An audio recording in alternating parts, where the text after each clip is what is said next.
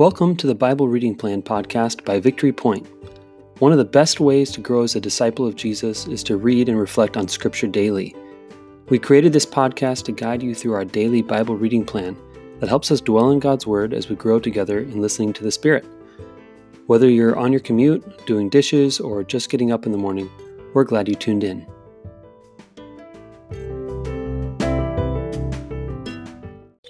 Good morning and welcome to the Bible Reading Plan podcast. I am here with Sheila Doctor, and we are going to be reading from Romans chapter 9 today, verses 1 through 5. Um, so, who's reading this one? Am I reading this one? Yeah. I'm reading this one. All right, here we go. Romans 9, verses 1 through 5. I'm speaking the truth in Christ.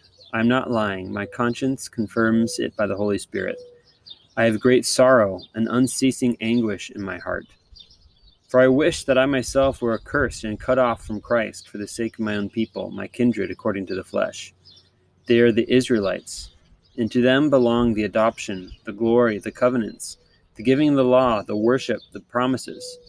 To them belong the patriarchs, and from them, according to the flesh, comes the Messiah, who is over all, God blessed forever. Amen. Word of the Lord. Yes. So, Sheila, as I read that passage, is there anything that's just seems like it's jumping off the page for you, a word or phrase? Well, it feels like Paul has a lot of sadness because many are failing to believe, um, you know, who Jesus is. And it feels like, because he says, I have deep anguish and I'm telling the truth. Um, and he says, I'm I'm not lying. My conscience can my conscience can confirms it through the Holy Spirit. Mhm. Um, I just feel like I've had experiences like that with people in my life where I want so desperately that for them to like see who the one true God is and to believe and to accept and to understand, and yet they um, are choosing not to. There's people in my life I pray daily that Mhm. they have relationship with Christ. Um, and so I I get how he must be feeling in a sense where I mean, do you think that's what's going on? He has anguish over people Oh, who yeah. are not yeah, choosing yeah, to specifically believe. the Israelites. yeah, and um it makes me it makes me sad. I loved the part where he says that my conscience confirms it through the Holy Spirit. I um sometimes I beg God to let the Holy Spirit um speak to my heart. And sometimes he it feels like I can't hear anything. hmm And sometimes I feel like um and sometimes I feel like I do hear him or hear a prompt, and then I sometimes question the prompt. Um, I can give you a story of it. Do you want a story of it? Yeah, of course. I was a young mom, so I was surviving. I mean, pretty much, right? I guess that's how you would say it. And um, I remember doing my devotions. I think Jillian was taking a nap, a morning nap. And um, I remember being in my Bible and just, you know, remember yesterday we were talking about worth? Yeah. And um, I remember wanting to know that God loved me. And so I was like praying, God, will you just tell me that you love me? Like, I just want to know. I want to know that I matter to you and that you are real and um, that my hope is true. And I was just praying all of this. And I felt this prompt, um, almost audible, really, Brendan, which is so strange, to read Psalm 117. hmm And I didn't know Psalm 117. Do you know it? No. Oh, yeah, I didn't either. In fact, I thought, oh, I bet this psalm is really, really long. And so, of course, there's going to be like something in there about you loving me, God. And I remember arguing with him and I didn't read it. I was like, forget it because I was mad. And I thought, I don't want some big, long psalm. I want to know you love me. And I was about to like put, a, I was about to Okay, I just looked it up. yeah i know. It it's two verses. I i literally um i put my bible away and i still felt the like i still felt the whisper. So i just was like fine i'll read it.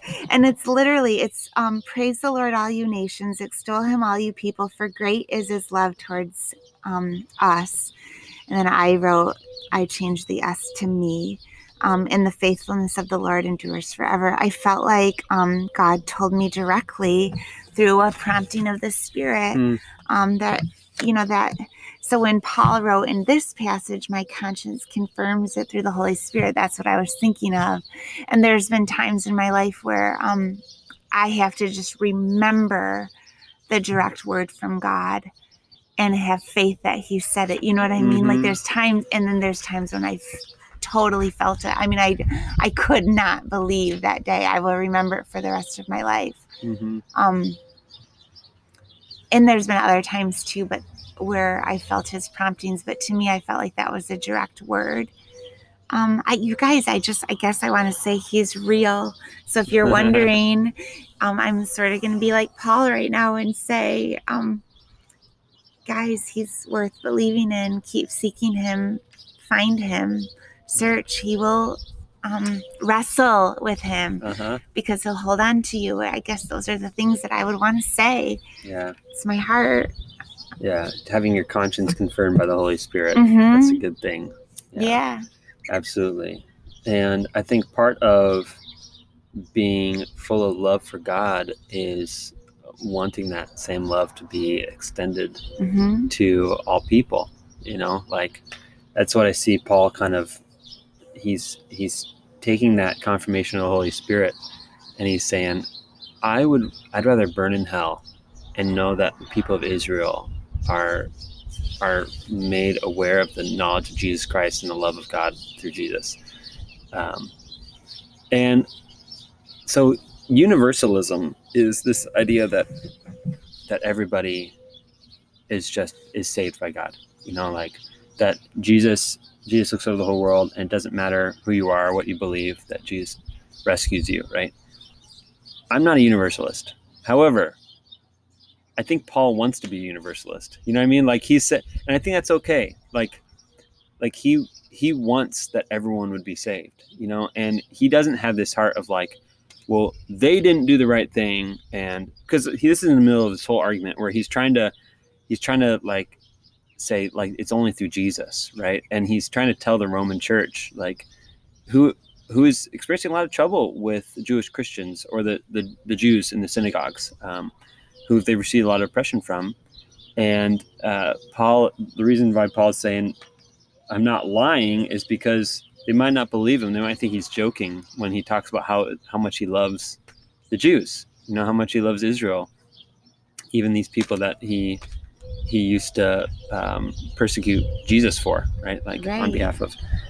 And Paul's kind of defending himself and going, like, I wish that I I would do anything to to make sure that they knew that God loved them no matter what.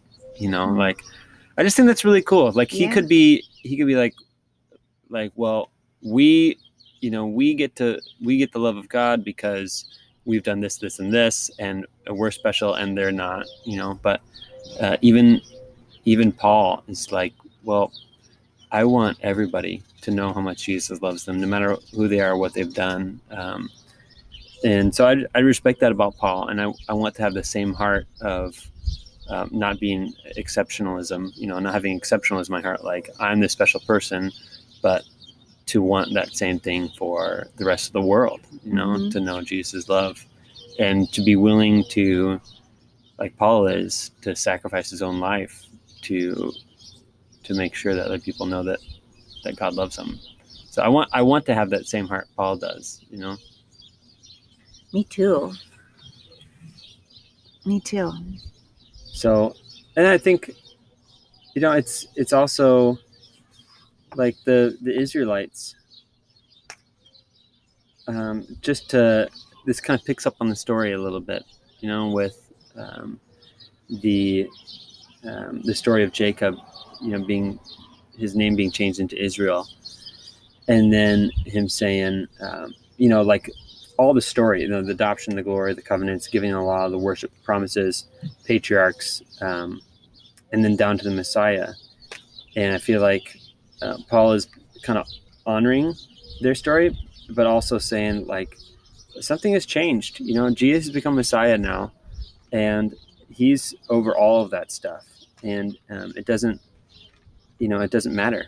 Jesus, Jesus um, doesn't matter whether you've got the accolades of being a Jew or not. It doesn't matter if you've quote unquote been to church or if you know anything about the Bible or if you've read it before or whatever, if you're an expert on whatever. None of that stuff matters. What matters is that, that Jesus is Lord of everything and um, he overcomes all of that. Um, so I'm just hearing that in in Paul too is just um, the lordship of Jesus over over everything in our lives, and especially the Israelites. Um, so I don't know. Anything else you want to pull out of that passage? No. Okay, sweet. Well, thanks everybody for listening today. We'll join back with you tomorrow. Um, what are we reading tomorrow? We are reading Matthew 14, 13 through 21. Awesome. Well, we'll be in your earbuds then. So be blessed today and um, um, hope that today you experience confirmation of the Holy Spirit that Mm, God loves too. you. And um, I hope that today um, you are filled with love for your neighbors too. Yes. So, um, with that, have a great day. See you tomorrow. bye bye. Thanks for listening to the Bible Reading Plan podcast. If you have any reflections on the scripture we just read, please click the link in the show notes to leave us a voice message. We'd love to hear from you. Let me send you on your way with a blessing. The Lord bless you and keep you. The Lord make his face to shine upon you and be gracious to you. The Lord lift up the light of his countenance upon you and give you his peace.